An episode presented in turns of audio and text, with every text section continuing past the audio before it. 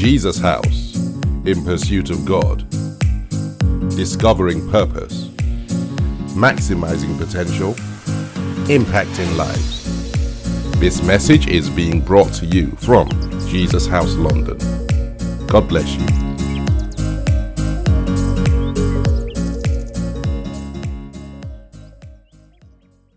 Our Father and our God, tonight we come before you and we are grateful.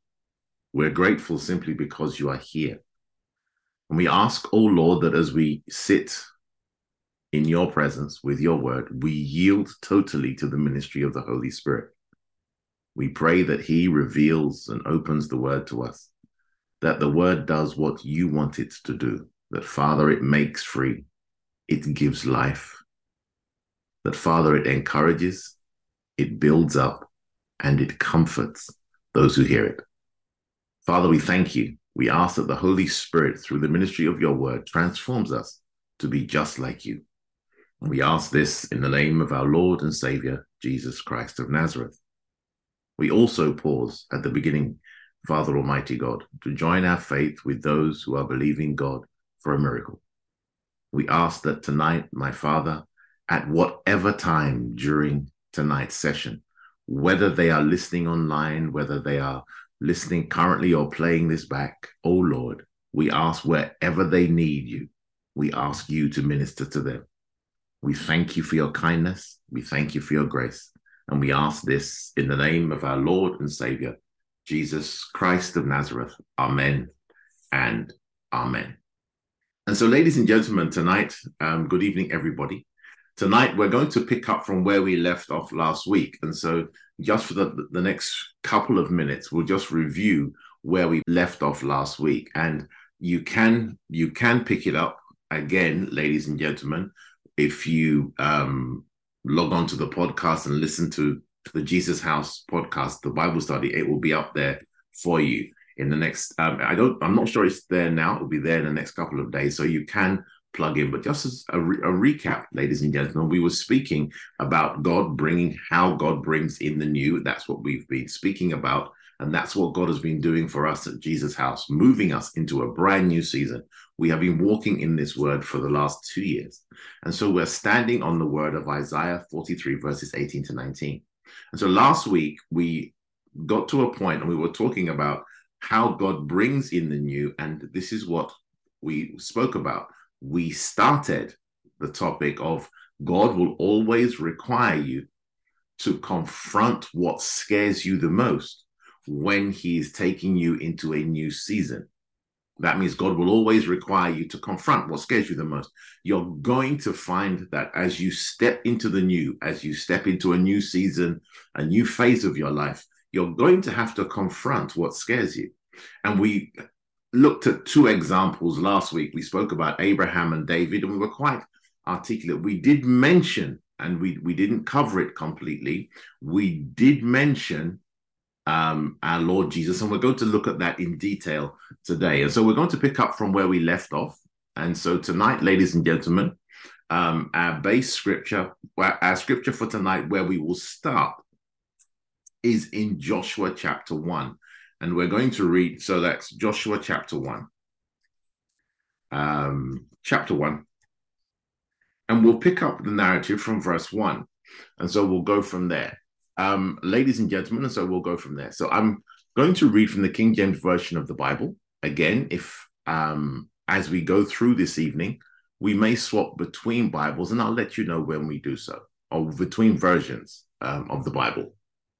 Joshua chapter 1, verse 1, the Bible says the following Now, after the death of Moses, the servant of the Lord, it came to pass that the Lord spake unto Joshua, the son of Nun, Moses' minister, saying, Moses, my servant, is dead. Now, therefore, arise, go over this Jordan, thou and all this people, unto the land which I do give them, even to the children of Israel. Every place that the sole of your foot shall tread upon, that have I given unto you, as I said unto Moses. From the wilderness and this Lebanon, even unto the great river, the river Euphrates, all the land of the Hittites, and unto the great sea, toward the going down of the sun shall be your coast. There shall not any man be able to stand before thee all the days of thy life. As I was with Moses, so I will be with thee. I will not fail thee nor forsake thee. Verse 6. The Bible says, Be strong and of a good courage, for unto this people shalt thou divide for an inheritance the land which I swear unto their fathers to give them.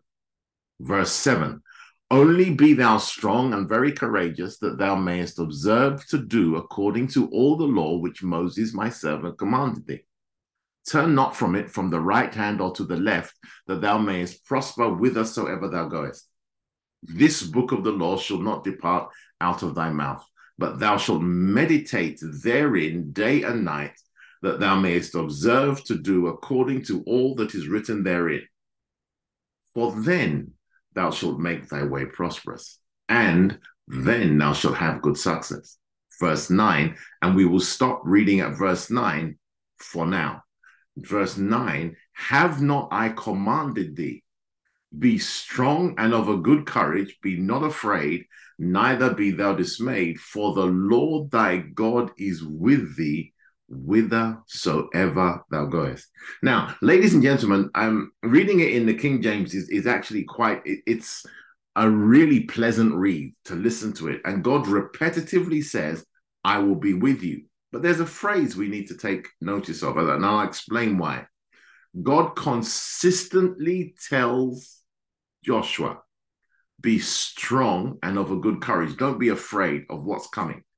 Don't be afraid. And now notice how the narrative starts. The narrative starts in verse one, and it's quite a big narrative because what God says is, now after the death of Moses, the servant of the Lord, it came to pass the Lord speaks to Joshua, who was Moses' servant. Um, he had, you know, as he was Moses' lieutenant. When we say servant, he was his minister. Verse 2 is key. The Lord says to Joshua, Moses, my servant, is dead. Now, therefore, arise. Now, ladies and gentlemen, you must realize this is not the first time that the Lord has spoken to Joshua about this. And we're going to have a brief look at that in a moment. But we realize you'll notice the way God speaks to Joshua, he is consistently addressing the element of do not be afraid. What is ahead of you is a challenge. These are huge shoes to fill. And so there are a couple of things we want to notice about it. Remember what we're saying. When God points you into the new season of your life, it is going to cause you to confront what you're scared of. So, there are a couple of things we have to look at. The first one is we must realize Joshua is following on from the most successful prophet. He's the benchmark. The Bible says, after Moses, God, another prophet has not arisen like unto him. He was a benchmark. Now, Joshua has to fill his shoes. Not that he's unprepared, but when you're about to start, remember, it's a challenge until you begin to realize that not only is God with you, He will enable you to do all that He has asked you to do and all that He has enabled you to do. You'll realize that, oh, I can actually do this. But starting is a major challenge. And so that was the first thing that was on Joshua's mind that, look, you want me to fill this man's shoes? Everybody was still freaking out that Moses was gone. But there's also something else you, you need to realize about this particular situation. Joshua had also seen Moses fall foul of the behavior of the children of Israel. And to the point that God said, You cannot go any further. And he saw the ministry of Moses cut short. And that, ladies and gentlemen, must have played on his mind. Now, what I want you to understand tonight is this notice, God realized that Joshua was facing all these feelings. God realized that what Joshua was about to step into, this was the not necessarily the original plan. It was meant to be him and Moses working together, carrying the people, but now he's doing it on his own. But God's okay with that because he's prepared. But notice what he says. He consistently says to Joshua the following. As we read through, notice he reassures Joshua in every single line. I will be with you as I was with Moses. There will be not be any man be able to stand before you all the days of your life. You will always walk in victory. I, God, will not fail you and I will not forsake you. Be strong and of a good courage. For unto this people, this is what you're going to do. You're going to divide the land unto them, and they're going to get into their inheritance. And so, what we want to realize, and then he keeps going and he gives him the key of success as he gives you and I. He says in verse 8 that the key for you to be strong and successful is that, and this is the famous verse he says, This book of the law shall not depart out of your mouth, but you shall meditate therein day and night, so that you may be able to do according to all that is written therein. For then you shall make your way prosperous and you shall have good success. Then in verse 9, he says, Have not I commanded you? Now, ladies and gentlemen, the Lord keeps using words that are familiar to Joshua and I'm going to show you that. I'm going to show you what that looks like. Um, he uses words. Let me go to. I'll turn there and I'll give you the reference in a moment. Deuteronomy chapter 31, and we're going to read two verses, and we're going to read verses seven and eight, and I'll read it in the King James version of the Bible, um, verses seven and eight. And this is what, so that's, I'll put the, that in the chat, ladies and gentlemen, so you, you have it. So that's Deuteronomy 31, 7 to 8. This is what the Lord says to Joshua, and verse, uh, we'll read from 7 to 8.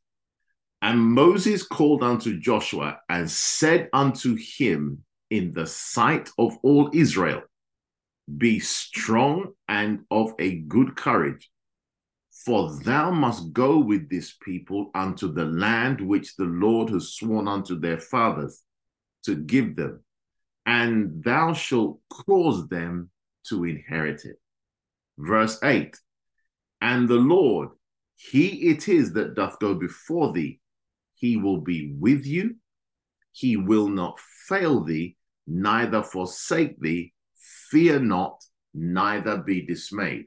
Ladies and gentlemen, what we also realize, and we said this last week, and we're going to look at it again today in every example that we look at, please understand the antidote to fear invariably is the presence, power, and ability of the Lord.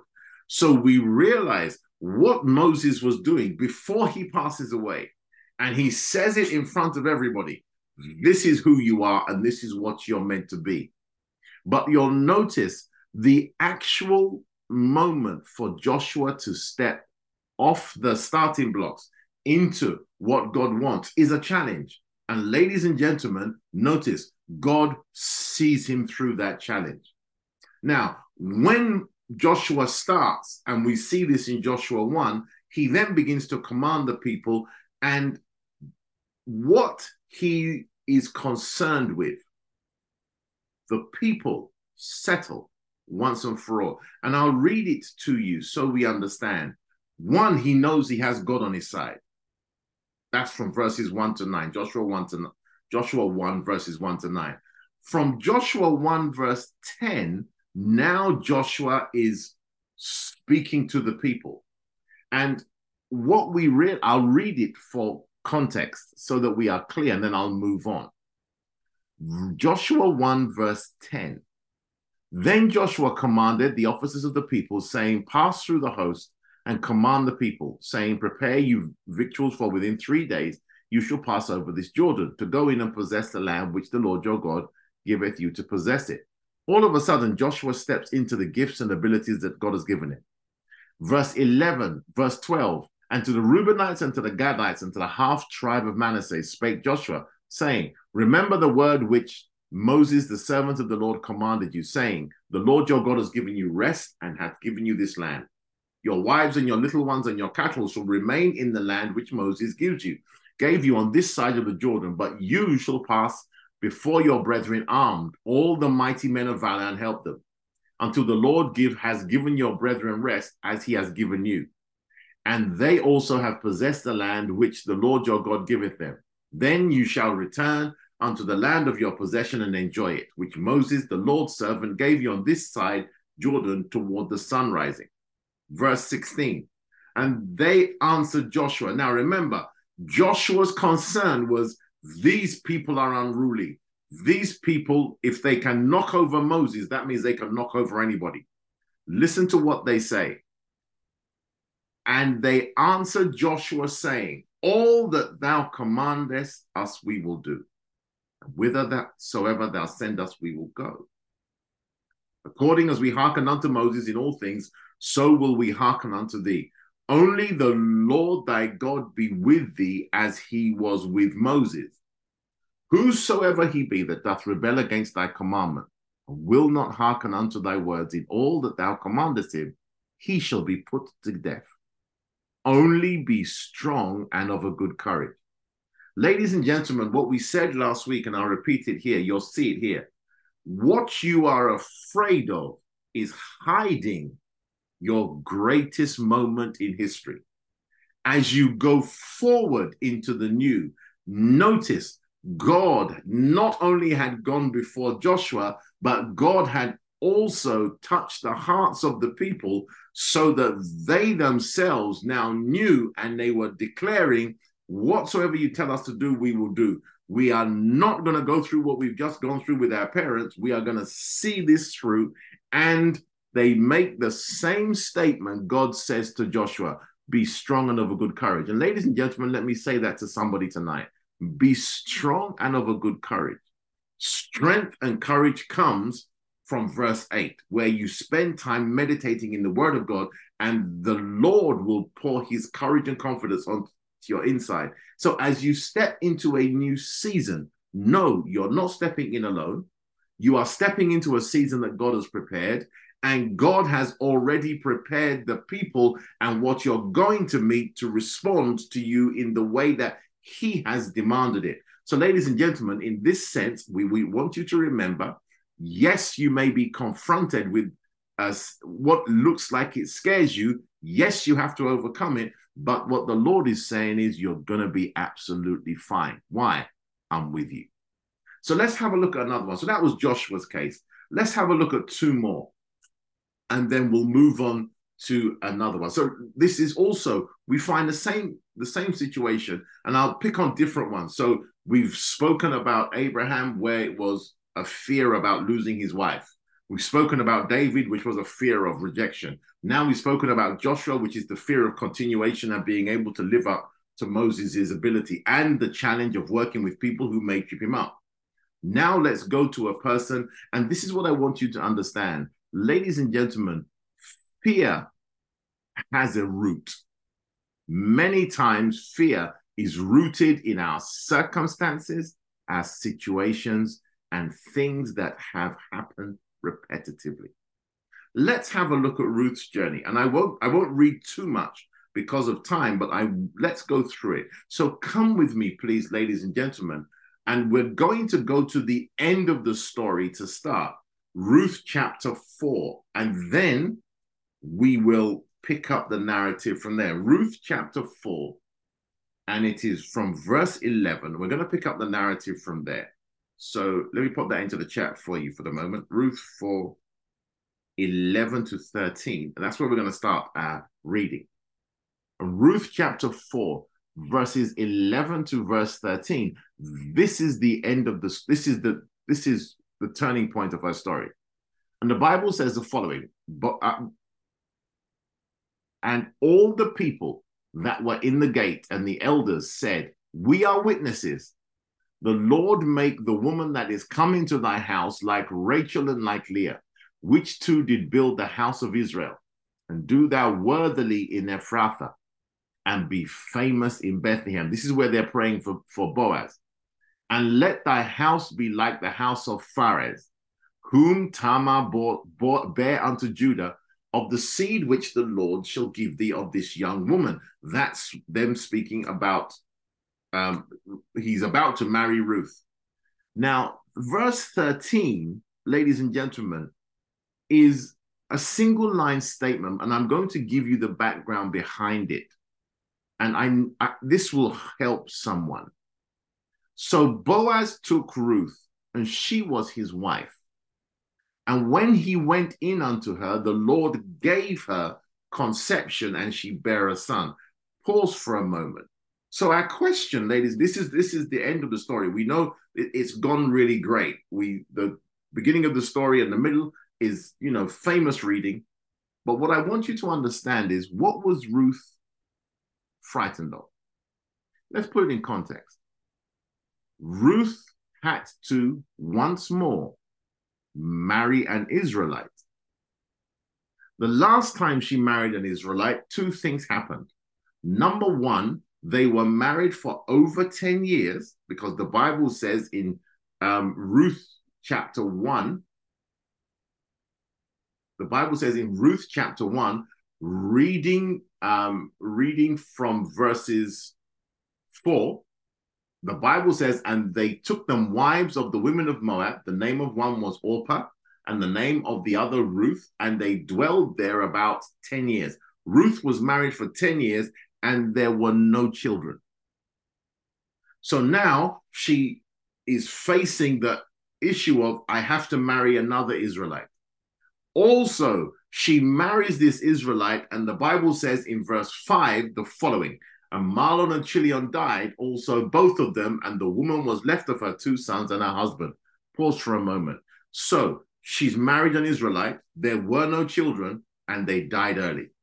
So let me, um, I want you to understand when you now see Ruth at the end of her story, about to step into the new season that God has orchestrated. Yes, He has been faithful. He's fed them, He's brought them back. He's put her in the hands of somebody who really cares for her. He's created, and Boaz is an amazing guy. Another day we will break this story down, especially if you're believing God to get married. We will say one or two things today because I think it's necessary. But what I want you to realize, she come eh, all that is great, but now we come to crunch time. Crunch time is she's marrying this gentleman because the law of Israel says if someone dies without any children, his near kinsman will marry the, the lady and raise children up for the person who's passed away. She was married before, no children, and that was in her prime. Now it is at least 18 years later because she was in Moab for 10 years. Mahlon and Chilion died within the next two or three years. The Bible doesn't tell us the, the range. They then make at least a one year journey to come back to Israel. On the middle of that journey, they have to pause. So Orpah goes her way, and then Naomi and Ruth begin to travel together. They are traveling as widows. They have nothing, so they own. They have to travel when it is safe. They may have traveled only in the daytime, resting and lodging wherever they can. They arrive back in Israel. The Bible says at the time of the barley harvest. They go through the barley, the wheat harvest, all the way to the point where he's threshing his wheat all the harvests are done. So at least that's another year and a half. Then we don't know how long it was before Naomi said, Will I not find rest for you? So now Ruth is at least 15 to 18 years outside her prime. The last time she tried being married, she was not pregnant. Now, what I want to say this is this when the Lord points you into the new, it may scare you or it may look like it's frightening. But I want you to realize you are going with the Lord. So when the Lord, mm, and I want to speak to someone, I want to speak to somebody who, whereby the Lord is more than likely pointing you to a new relationship. He's asking you to trust someone. He's asking you to trust someone or, or something. He's asking you to build new friendships, new relationships at work, new relationships that may grow into a marriage or whatever it may be. And it looks like it's terrified. The last couple of times, it may have not have worked. The last times you dated, it may have ended up with a nightmare. Hear me well, please. This is why stepping into the new is important. You never step into the new alone. Ruth chapter 4, verse 13 is critical. The reason, and I'll read it verbatim. The Bible says in verse 13, so Boaz took Ruth, and she was his wife. And he, when he went in unto her, notice what the Bible says the Lord gave her conception, and she bare a son. Meaning, without God's intervention, it would not have happened. Ladies and gentlemen, when the Lord points you towards the new, I please want to keep this, I want you to keep this in mind. Even though it may be frightening, the Bible says you are going into that relationship. You are going after a child again. You are going to apply for something again. You are going to take an exam again. You are not going alone. Ruth faces her fears marries Boaz, has a, a baby, and that baby is the turning point for the history of our Lord and Savior Jesus Christ. We realize this because, and the history go, re, goes on to talk about it. The Bible says, I'll read from verse 17.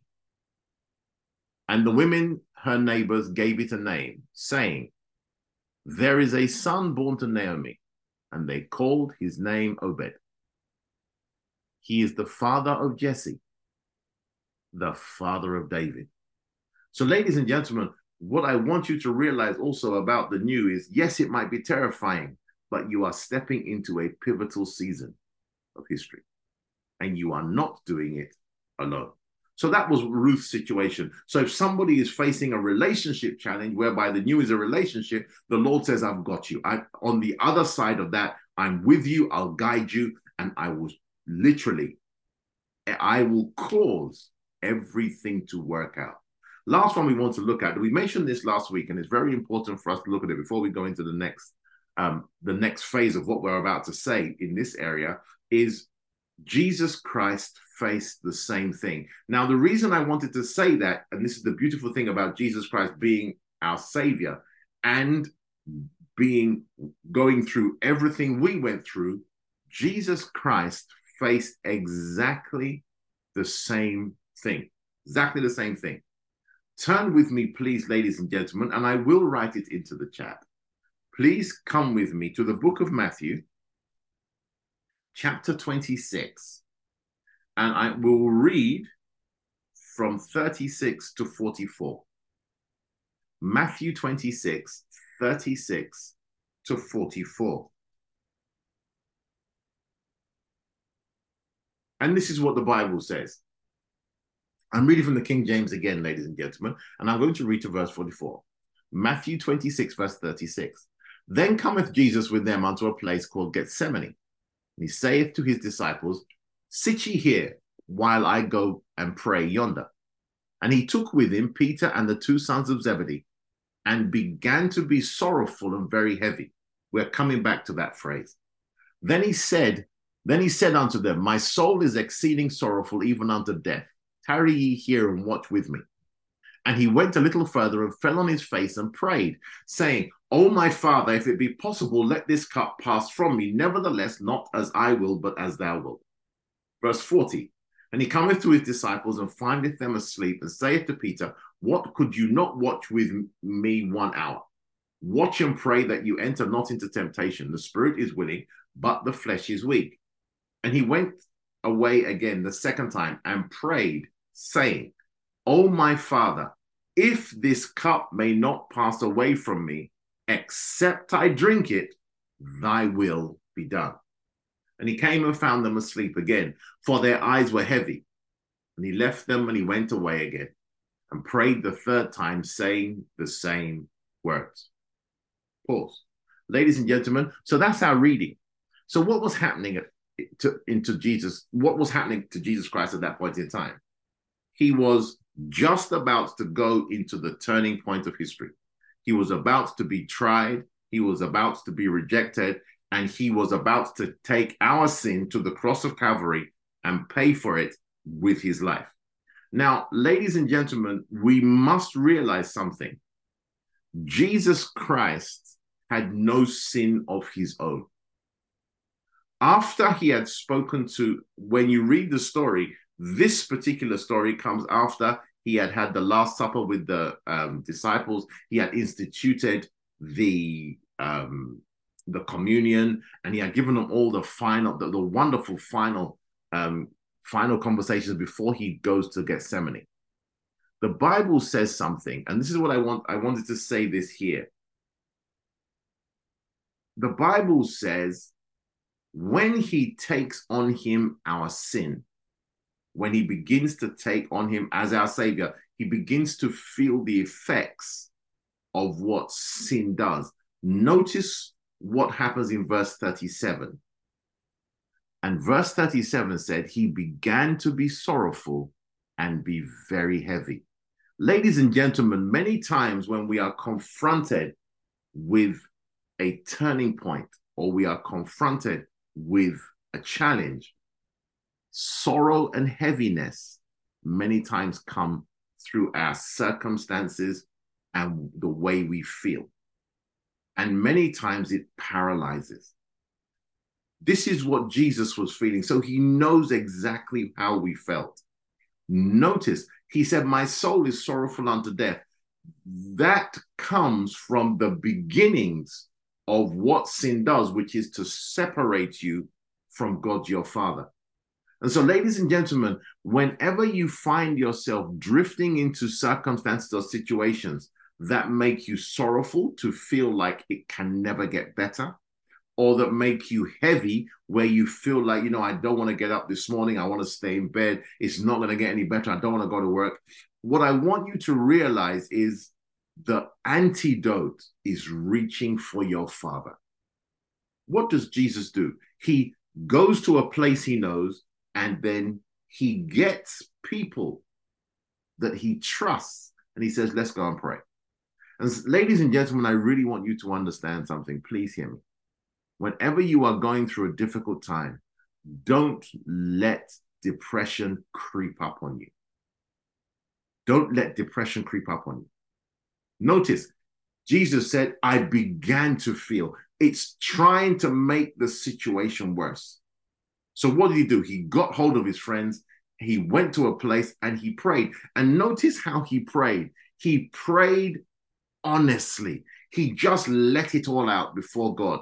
And the reason I'm saying this, ladies and gentlemen, is this notice, not only was he feeling what we would feel, but he was confronted with a situation he had never been in before because he realized sin was going to separate him from the Father for the first time in history. And that, ladies and gentlemen, was a nightmare feeling.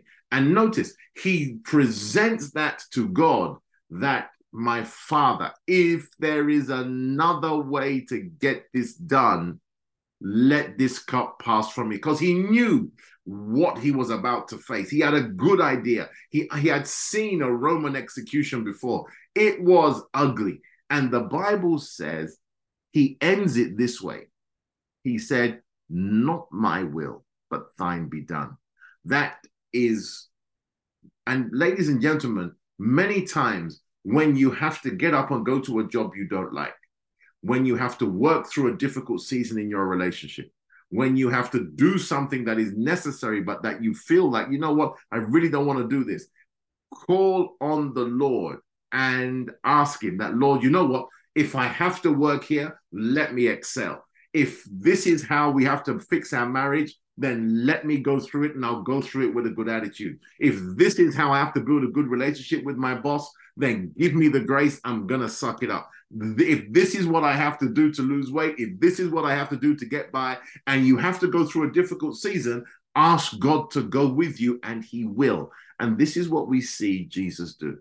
And he said, Not my will, but thine be done. Not my will, but thine be done.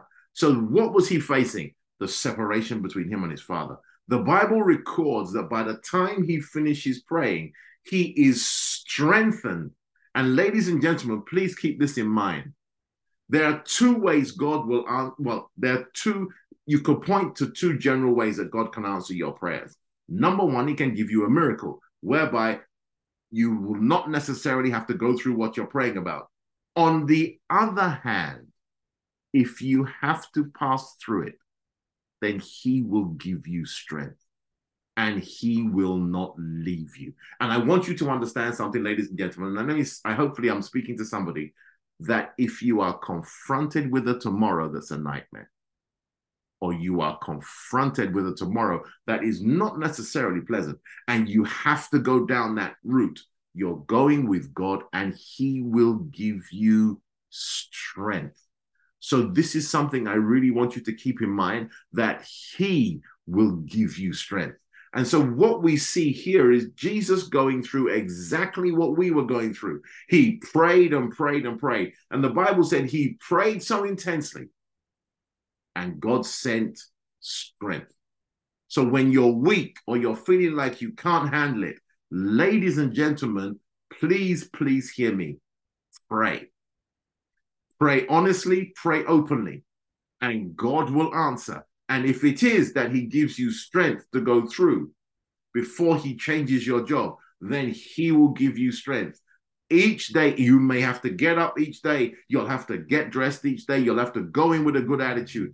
And what you are concerned about may confront you, but God will give you strength to run the course. By the time you're done, then everything will change ladies and gentlemen. So those are the things. So we see Jesus confronted. He confronted with the imminent um, separation between him and his father, and God gives him strength to get through it. Now, so let's look as we move on now. Let's understand that this is not a nightmare. You might be facing a new season that's a bit scary. That's okay. But there is a single solution a single solution. Turn with me, please, ladies and gentlemen, to two. We're going to look at two scriptures. There are hundreds. there are hundreds. But please, let's look at two. Genesis chapter 15, verse 1. Genesis 15, verse 1. Now, Genesis 15, verse 1, ladies and gentlemen, please keep your mind on that. Genesis 15, verse 1 says the following and after these things, the word of the Lord came unto Abram in a vision, saying, Fear not, Abram, I am thy shield and thy exceeding great reward.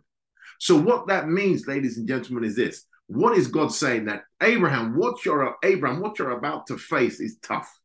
I'm asking you to go down a road that's unusual. I'm asking you to trust me when it comes to children, when it comes to resources, when it comes to favor. I'm asking you to trust me. I'm asking you to go away you haven't gone before. And God says, notice, the antidote to you being afraid is my presence. And it's not just my presence so that you have to scrape your way through. He said, I will be your shield and I'll be your exceeding great reward. I will defend you as you go. And ladies and gentlemen, I want you to please keep that in mind. Keep in mind, this is what this is the the solution to fear is God's presence. Come with me to Genesis 26. We'll only pick on two today. We've got a, a, a little bit more to say. Genesis chapter 26. And if you go to um, verse 24, please. Genesis 26, verse 24. This is God speaking. Um, this is God speaking to Abraham's son Isaac. Listen to what he says. And the Lord appeared unto him the same night and said, I am the God of Abraham thy father. Fear not, for I am with thee and will bless thee and multiply thy seed for my servant Abraham's sake. And the Bible says that at that point, Isaac builds an altar and he calls the name, and, and Isaac built an altar there and they dug a well and they called the, the name of the well Beersheba. Now, ladies and gentlemen, I want you to notice, notice whenever God says, fear not, he says, I am the reason you need to fear not. That means I am the one who is going to make it right. You may have to walk a path that is unusual. You may have to walk through a doorway that everybody else is screaming that, you know what, who's going that way? Nobody else is going with you, or you may have to walk alone, whatever it may be. But notice, ladies and gentlemen, the new is down that path. And the Lord says, Go with me. That means it is me that will take away what scares you. It is what I do.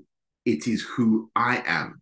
And there are a myriad of scriptures we can go through. And I really encourage you to do this.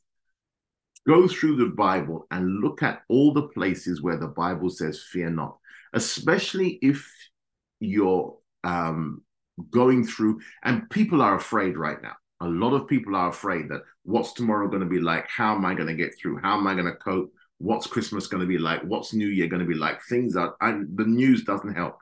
Let's settle something. The good news is that your God is the answer to whatever we are facing.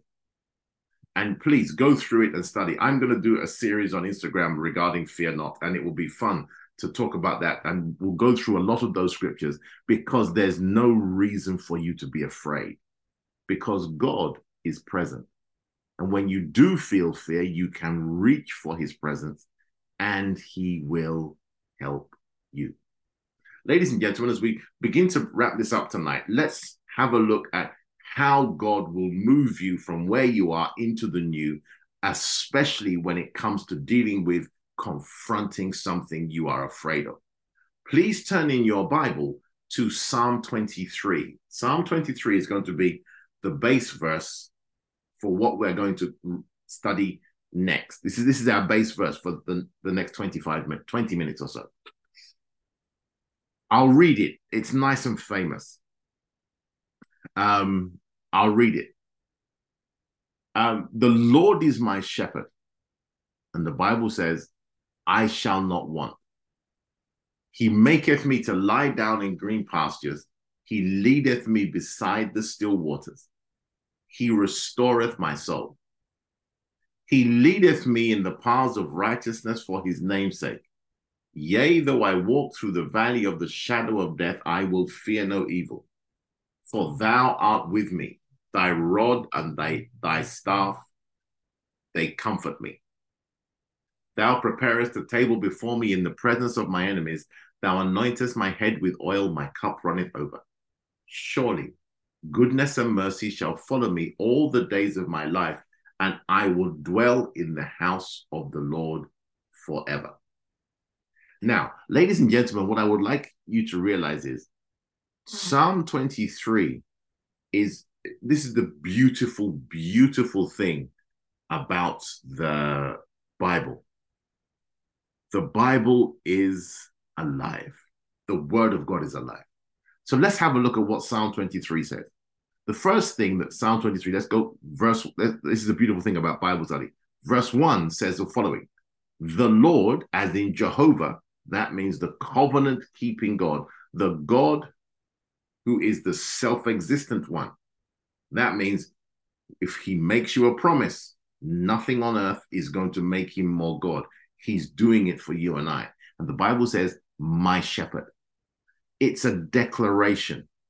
You must realize, ladies and gentlemen, your journey has been ordained and guided by the Lord. The Lord is your shepherd. He's walking with you. He's gone down this road before and he has a destination in mind and he is determined to get you there and he will get you there. And the Bible says the following I shall not want. Many times when we read that, the assumption is that we will not lack any good thing. And that's actually true. But when it says, I shall not want, he's speaking about you. And he's speaking that not only will you have everything you need, but you will be in exactly the shape that God wants you to be in when you get to the other end. Remember, God's project plan concerning you and I is that He will make. He says, Let us make man in our image and after our likeness, and let them have dominion over the fish of the sea, the birds of the air, and over everything that creepeth upon the earth, and over all the earth. Genesis chapter 1, verse 26. Listen to me, please listen to me very carefully. It is God's overriding project plan to shape you into what you need to be to be fully successful and have dominion wherever He needs you to be. He will do that in two areas. He will work on your personality and character, and He will work on the abilities that you are able to exercise in His stead. And so that's what the Bible says. You shall not want. Not only will all your needs be met, but you will be what God wants you to be. So that's verse one. Verse two says the following He maketh me to lie down in green pastures, He leadeth me beside the still waters. That speaks, and this is when God wants to change your direction, the first thing God wants to do is restore you. When the Bible says he makes you lie down in green pastures, that speaks of rest and provision.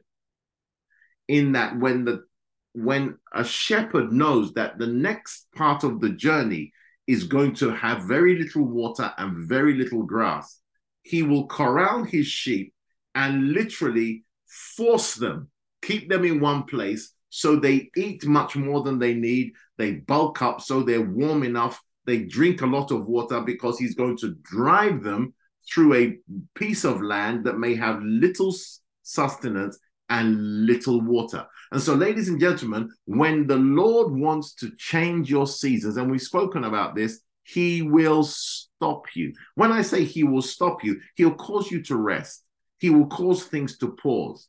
So, all of a sudden, you'll face a lull in your job, you'll face a time when you can have reflection. Your um, that which God wants to do in your life, ladies and gentlemen, He will stop you to get your attention.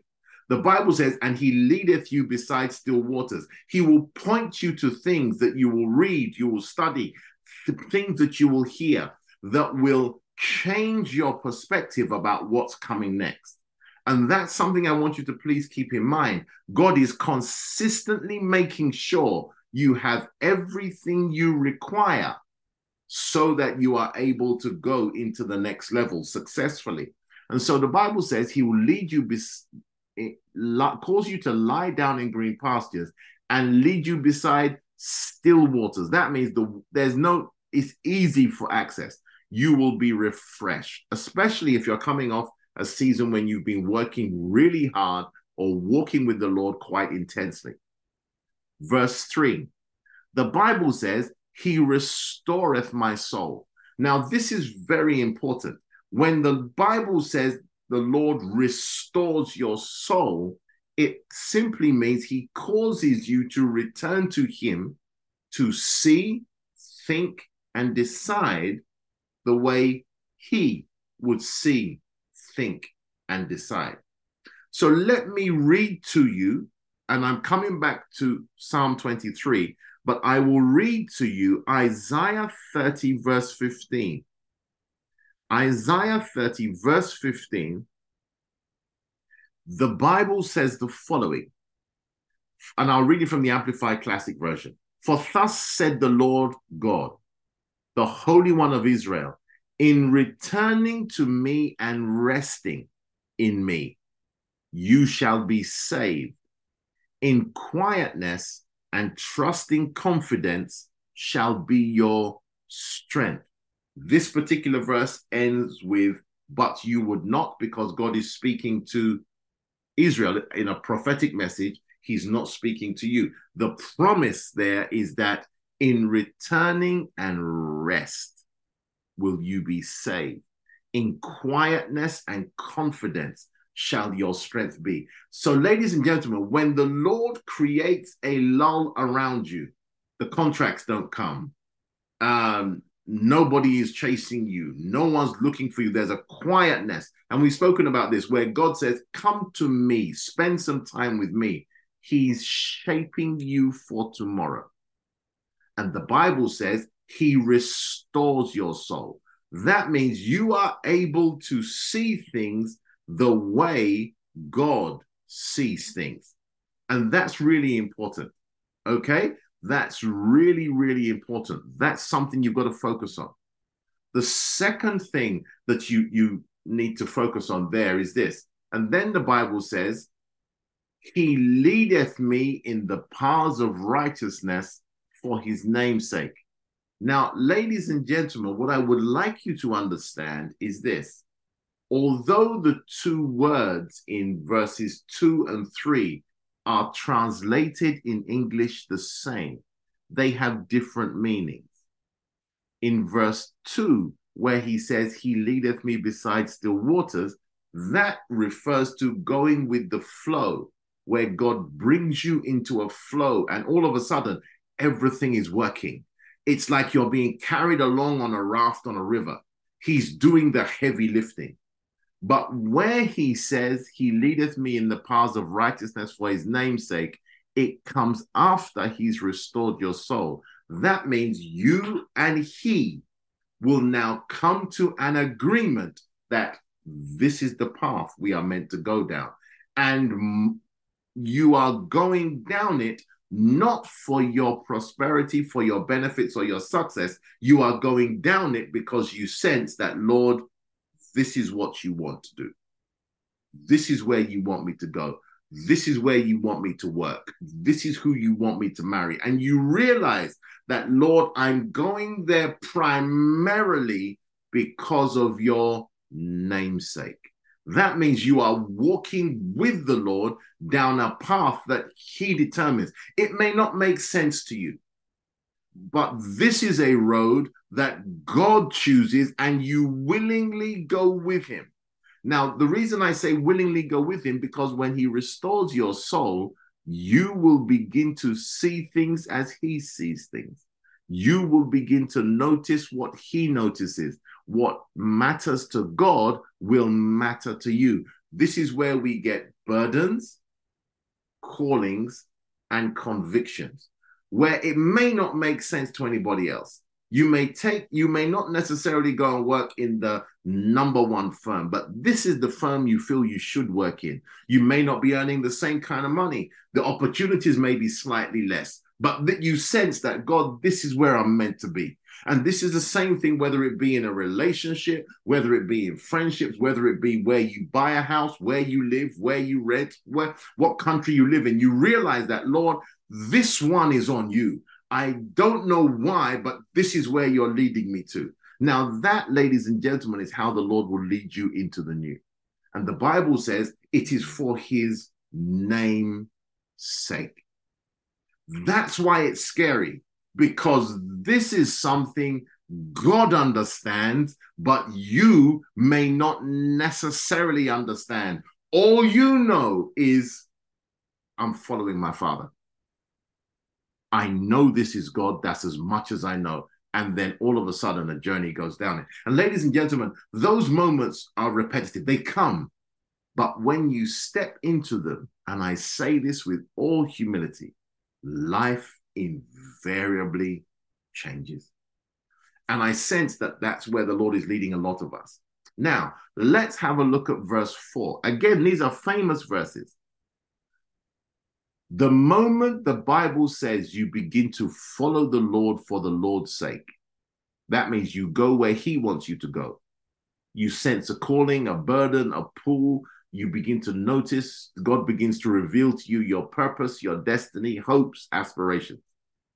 Verse 4 Yea, though I walk through the valley of the shadow of death, I will fear no evil, for thou art with me. Thy rod and thy staff, they comfort me. Ladies and gentlemen, you will invariably have to pass through with God where you are going you will go through the shadow of failure. That means the shadow of death, the shadow that which scares you will come right up close to you. But because God is with you, because many times the people that you are meant to help, the things that you are meant to do to glorify God, think about it like this. If you want to light a candle, you more than likely will walk into a dark room. And that means when God points you to a place, it will look exactly, it won't, I mean, until the until you strike the light and you realize, oh, this is what I'm dealing with. And all of a sudden you realize God has sent you because he wants to put a light in a dark place. And so the Bible says, as you walk through the valley of the shadow of death, you will fear no evil. You'll realize that, wait, that which scared me has no power over me because my Father is with me. His rod and his staff, he draws me close to him and he protects me as I go. And ladies and gentlemen, we realize we are here to take back territory from Satan and his kingdom.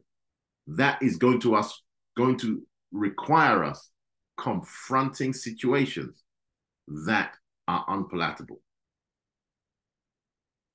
Verse 5, because of time, let me move on. Notice what the Bible says next.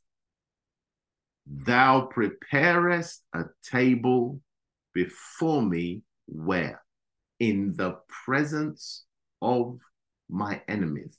Meaning, your route to success will invariably involve God causing you to confront what scared you before, and they will not be able to touch you. The Bible says God will prepare a table in the presence of your enemies. Where you failed before, God will make you the answer and the difference. They will see you walk out of that hospital room they will see you carry the baby. They will see you married when everybody else gave up. They will see you prosper when everybody, when everything else looked like it wasn't going to work. The corner will turn. And the reason it's going to happen is because God wants the voice of your story to be told loud. And that means in the presence of the things that held you back before, God is going to make it happen so that his story will be the story everybody else remembers that ah let my story be like that person but that requires you going into places others are afraid of so let me keep going the bible then says thou anointest my head with oil my cup runneth over that speaks of the person of the Holy Spirit. Where you see the element of oil, it is that God will give you his ability so that when you are confronting the situation that has failed before, you will not succeed because you are great. You will succeed because God is great. And the Bible says the by reason of the anointing, that's where the change will come. And so I want you to please keep that in mind. Please keep that in mind that, listen, by virtue of what you are going through, God says, I will give you a sufficient amount of oil. I will ensure that the abilities of the person of the Holy Spirit gives you an ability so that you have more than enough. Keep that in mind. Then the Bible says the following in verse 6, and this will be our last um, the last thing we'll talk about. The Bible says, Surely goodness and mercy shall follow me all the days of my life. Now, pause for a moment. Goodness and mercy, you find goodness and mercy in Exodus 33, verse 18. And the Bible says, God speaking of himself, the Bible says in verse 19, and God said, I will make all my goodness pass before you, and I will proclaim my name, the Lord, before you.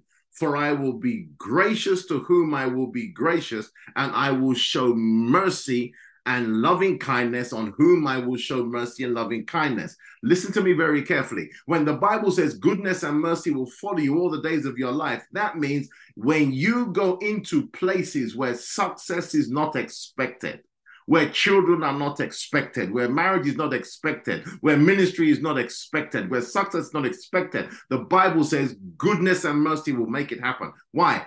God will show up and He will open doors on your behalf. He will make you successful. Just like Ruth, He will give you conception. This is what I want you to understand that, please, ladies and gentlemen, although the entrance into your tomorrow might be scary, you are not going into tomorrow alone. And then the Bible says the following I will dwell in the house of the Lord, what?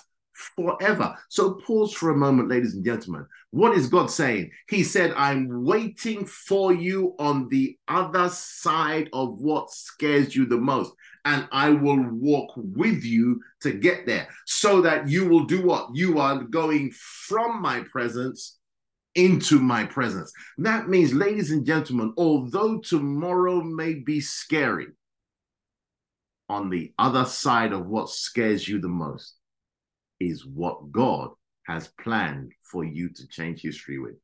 And so, ladies and gentlemen, tonight we realize when God wants to bring us into the new, we will, yes, have to confront what scares us the most, but you are not going into it alone. And God has not failed yet. So, ladies and gentlemen, that's tonight's. But I hope you've had a bit of fun. I hope you, you've realized that God is on your side and God loves you. And so we join our faith with those believing God for a miracle. We do pause and we realize that people join in a very difficult circumstance. And we pray that miracles will be your story. Not only in the next seven days, not only tomorrow, but may God cause his word and his spirit to reshape your story. So a series of fortunate events will cause you to testify where a testimony was not necessarily expected. Ladies and gentlemen, may God bless you and keep you. Have a wonderful night. I'll see you next week.